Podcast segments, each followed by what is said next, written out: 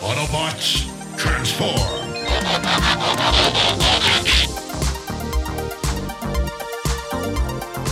Well, hey, and welcome back to the Transformers Nitpickers Podcast Show. I'm Paul. Disco, disco duck. Oh, nice. And today it is episode seven of season three of Transformers Prime Beast Hunters. It is plus one. This episode was directed by Todd Waterman. It was written by Greg Weisman. And the last time on Transformers Prime, Ultra Magnus led a mission to Scotland with Wheeljack, Bulkhead, and Miko. And Starscream had some moments with Predaking, but who has time for that? Miko got herself some Apex armor. And in this episode, Wheeljack comes back to Optimus HQ. Yeah, he comes back in from Scotland, and Arcee's like, all right, well, why are you alone? What happened? And he says, oh, they're probably taking the long way home on Ultra Magnus's boat. Yeah. Um, Miko's there too. Yeah. Uh, and Fowler uh, comes out and uh, says, Hey, I found a hot spot in New Mexico. So Arcee says, Okay, I'll bridge there. And Wheeljack doesn't want to go. Yeah, he's not up for it today, but uh, Ratchet says, all right, come on, man, I can't leave this complex equation to venture out of my comfort zone. So Wheeljack's like, all right, fine, I'll go. And they, they bridge right into the middle of a circle of Vehicons, like almost like they were expecting them. Yeah, it was. There was a, a line where Wheeljack says, uh, "You know something you should know about me, uh, Arcee. I don't work well with others." And then boom, there they are. And we have a commercial break. And when we come back, they have a little line about Vehicons being easily distracted. So Yes. Arcee jumps on Wheeljack's hand and he heaves her into the air, and they all look up. It's like, ooh, ah, yeah. Instead of shooting at her, they just look at her, and then he starts blasting at them, and then she starts blasting back down at them, and then just they both start letting them have it the old-fashioned way. they kick a whole lot of ass. And when it all is said and done, um, she says something like, "I guess, are, what does she say? Oh, you sure you w- don't work well with others?" And he says, "Are you sure you're not a wrecker?" yeah. So uh, then we go back to Fowler doing some paperwork. yeah. He's in his office, and then June pulls up outside, and it looks like she parks the car on the grass. Did you notice that? Yeah, there's yeah, there's no road. And he sees that it's her, and he's like, ooh, he starts fixing his tie and everything. And she comes inside, and Jack is playing Galaxian or whatever game this is. And It's like, pole position. It's it's pole position in space. And he's like, "Oh, hey, mom." And uh, Fowler walks out, and uh, it's like, "Oh, Miss Darby, to what do we owe this visit?" Or however he says it. But Yeah, and she thanks him for the medical supplies that apparently Jack still hasn't delivered. So now, for some reason, the military is just relying on Jack to deliver uh, medical supplies to the hospital. Seems like a flawed system. Yeah, you, you think they could uh, make that a little more efficient? But he's like, "Oh, please uh, call me," because she calls him Agent Fowler, and she's like, "Oh, please call me William." which Jack picks up on. And um, and can I just say this episode completely validates me. This Oh, is, I think, as close as we we're going to get to them fucking, but they're totally fucking. um, so then Raf says, "Hey, everybody, check this out!" And he found evidence of a Predacon fossil, like a Talon, that has been in storage at the local museum forever. Yeah, since 1922, and apparently they didn't know what it was, so they just kept it in storage. And uh, Raf points out, "Oh, well, it's too bad we're out of beast hunters." And then you see Ratchet going, ah, "I'll go. I didn't pick an emergency vehicle mode just for the yucks." And Fowler kind of puffs his chest up and he says, Why don't I take it? And uh, June says, Well, why don't we just wait for Optimus? Which, let's be honest, is the smart thing to do. Did you notice here? It kind of seems like the the acting isn't really lining up. It's almost like they recorded these in different days, or I don't know. It just seems really clunky the the dialogue here. But uh, he reminds her, like, "Look, lady, I'm I was an army ranger 30 years before Optimus Prime showed up, and uh, hey, you should come with me." Yeah, he refers to it as a milk run. And uh, when, as soon as he offers that, Jack's like, No, it's way too dangerous. And she gets pissed. She's like, "What? Because it's not safe." It's like I let you run around with these clowns and let you go to friggin' Cybertron, and I can't even go on a milk run. So she says, Let's go, Agent Fowler. And the two of them walk off. And then we go to Megatron and Predaking. I don't know exactly what this was. I'm sure it was in the last, but it's it's a fossil. He gives fossil. Yeah, it's like a little eyeball thing or something. Yeah. Yeah. Megatron's like, "Oh, who's a good boy? Who's a good boy?" with Predaking. That wasn't the eyeball that triggered the flashback, was it? I think it is. Yeah. Oh, is it? Okay, it's the same one. All right. Anyway, um, but yeah, he uh, they're on the flight deck of the Nemesis, and Knockout uh, arrives to inform Megatron that that Soundwave has or Shock Shockwave has picked up another Predacon energy signature. Weak one, but a steady one. Yep, it's there. And Megatron's like, well, off you go and don't come back empty handed. And Knockout's like, moi? I don't know the meaning of the word. It, it, it means me in French, Knockout. But empty handed. Starscream's like, isn't empty handed two words? Yeah, they have these two are like the odd couple. They are just so good at bickering, but they start on at each other, just basically poking at each other. And Megatron just yells at them, "Shut the fuck up!"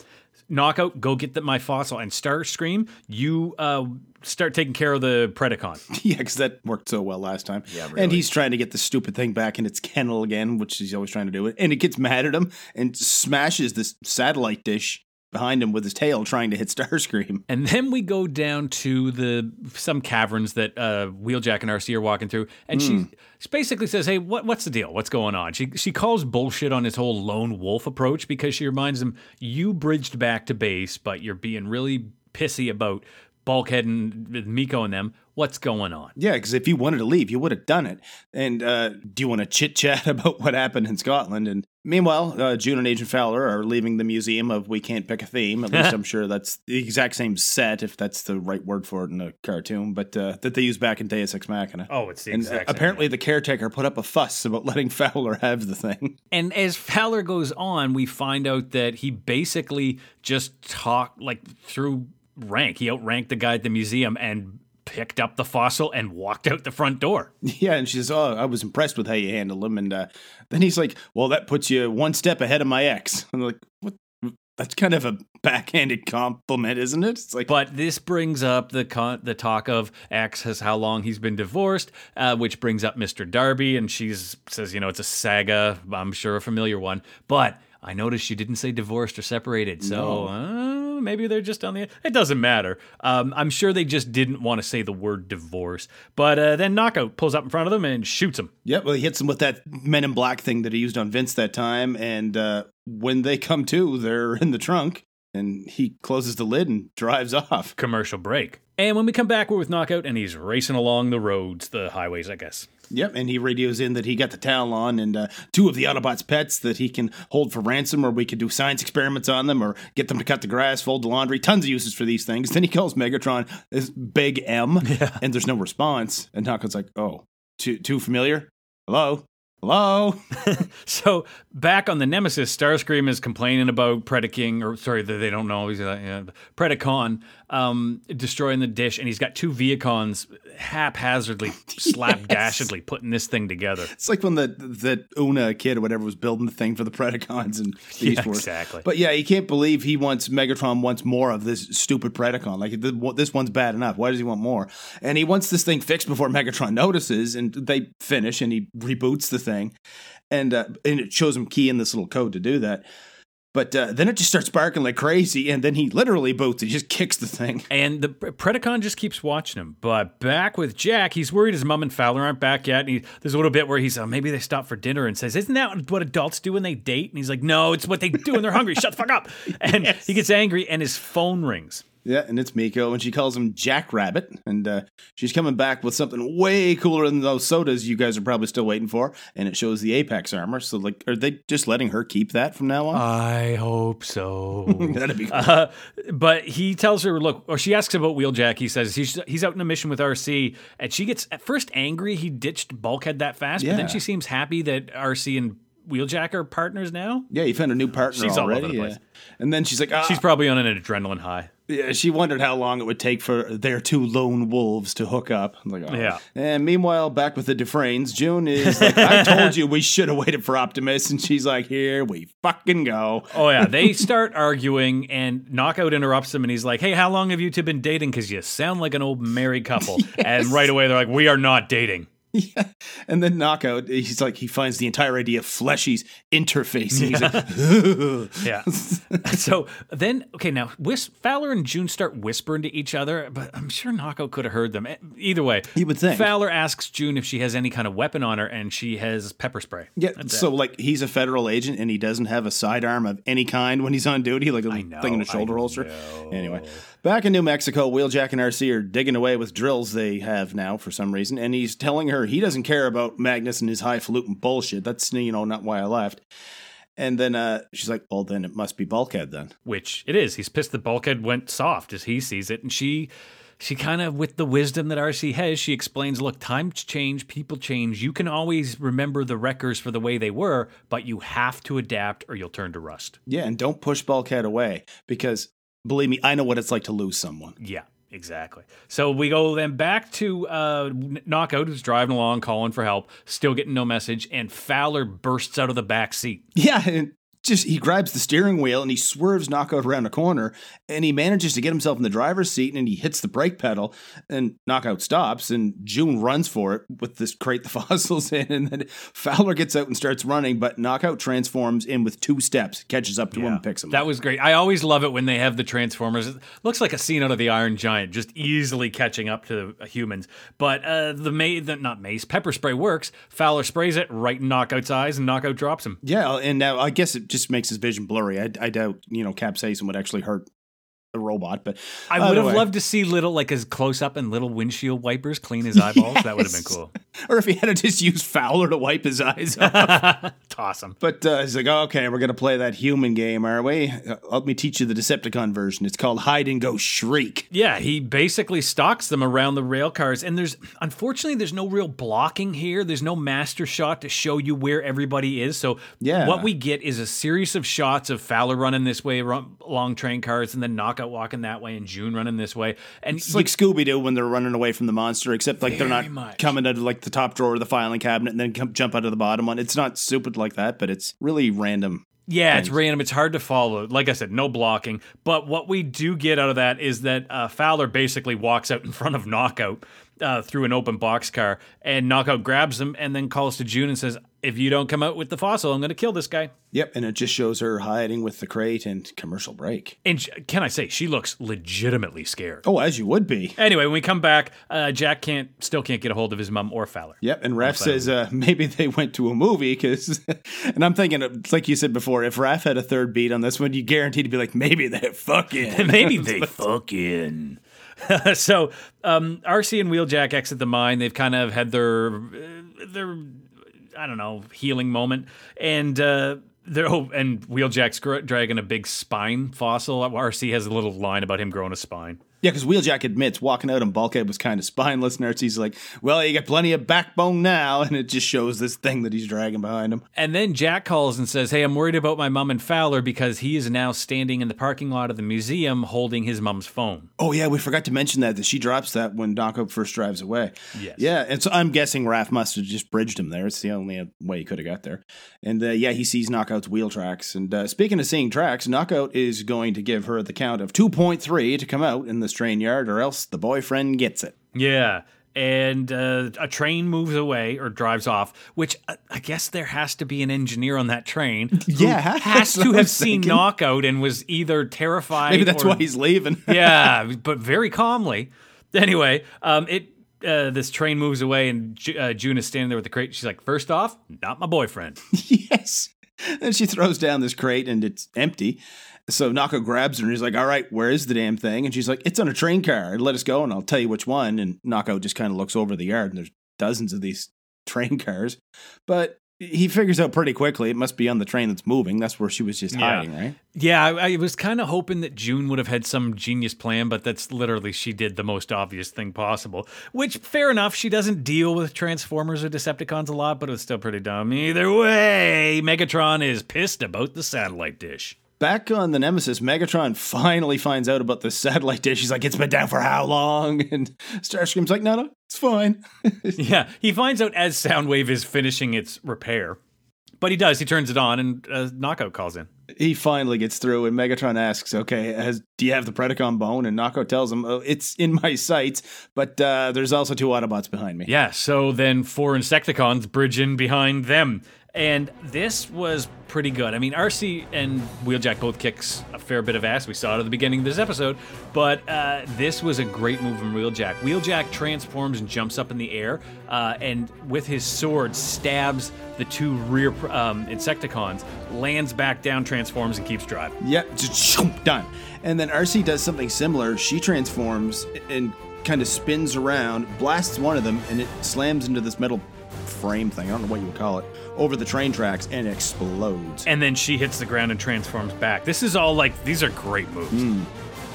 Then Knockout figures uh, he's driving by the train. He figures it must be in one of these cars, uh, the open coal car that she wouldn't have had to open to put anything in. yeah, so she can just throw it. And I say coal. I think it was full of coal. Uh, I come from a coal mine in town, so that's probably just where my brain went. But um, then one of the Insecticons swoops in and slams into Arcee. Yep, she wipes out and transforms, and Wheeljack just zooms right past her, and she's like, "Get to Fowler and June," and then she blasts the Insecticon, and I had to look up what the hell this thing was, but it's the gun that she took from Ultra Magnus's gun cabin at that time, and just boom, it, it's dead. Then in a very cool shot, Knockout jumps. He ramps off like the the you know uh, Like elevated bank edge the- of the rail. Yeah, because the train tracks are kind of up on a bank from them. Exactly. So he jumps off this embankment and then hits the air and he's like, see ya! And he transforms in the air, which opens the back end of the car, and June and Fowler just fall out. Mm. Great But- shot, like on their faces. And Wheeljack sees this, he transforms, catches them, and then transforms back to get them inside him. Yeah. So Knockout gets his fossil. He jumps off, uh, hits the ground, transforms, keeps driving, and calls in for a ground bridge. Yep, and he finally gets his bridge. He goes through. Arcee stops just before she gets to it, though. Like unlike every other time she had the chance to go through. Usually it's like right in after them. So I guess she learned her lesson. But Either way, uh, Wheeljack pulls up and she looks inside. He's still in car mode. She, he, she looks inside and is like, Where are they? And he opens up his trunk and they're crushed in the trunk of this basically Lamborghini. well, I was thinking, isn't that where the engine would be in that kind of car? Like, aren't most super high end Italian sports cars the engine's in the back? But anyway, they bridge home. Jack hugs his mom, and uh, now June calls Agent Fowler Bill. yeah, they walk off together and this is when they go to fuck.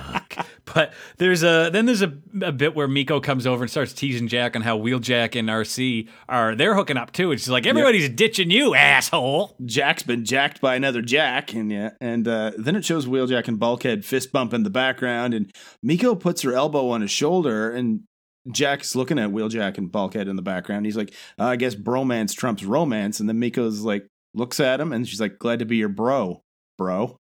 So like, something building here? I don't know. Yeah, I don't know if that was a subtle hint at a romance building down the road or if it was establishing, you know what, they're just really good friends. Yeah, I don't buddies, know. yeah.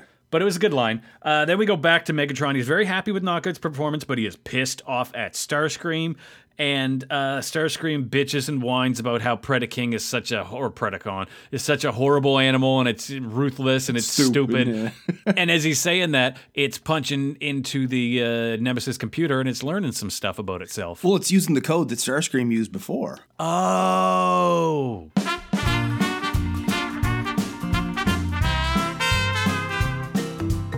Well, it's back to the museum of we can't pick a theme again, is it? Because this sure looks like the same place they discovered the Energon Harvester in in Deus Ex Machina in season one. And remember how in that one they had to send the kids to get it because they couldn't risk the Autobots being seen? Well, then what in the hell was Ratchet going to do if they let him go after the thing? Put on a fake mustache like Brain from Inspector Gadget and hope for the best? Like at the very least, he could have gone with Agent Fowler and June to get the thing, might have sped things up, because they mentioned that the curator didn't want to let them have the thing this thing that's been in storage for 90 years that they haven't got a clue what it is, but yet it's on the website. It's like, why the hesitation though? Is he like that guy in every show they ever made that keeps unloading a truck while impatiently giving vague answers to federal agents? Like, did Fowler tell him something ridiculous, like it's Fred Flintstone's steak knife, and now the guy wants to keep it because it might be worth something?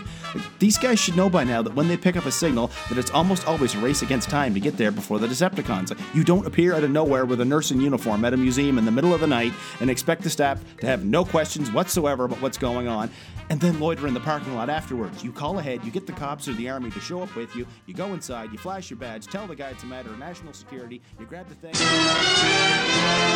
Well, here we are at the end of another episode of the Transformers Nitpickers podcast show. The next episode Paul and I are going to review is Thirst. If you want to send someone thirst tweets, you can find us on Twitter. I'm at John Sobey. Paul is at P McPherson1. And make sure you rate and review us on your podcast app, whatever it is you listen to us with, and tell all your friends, tell everybody you know. You can tell them they can find old episodes of the Transformers Nitpickers podcast show at transformersnitpickers.podbean.com. And until the next episode, keep on transforming. See you later.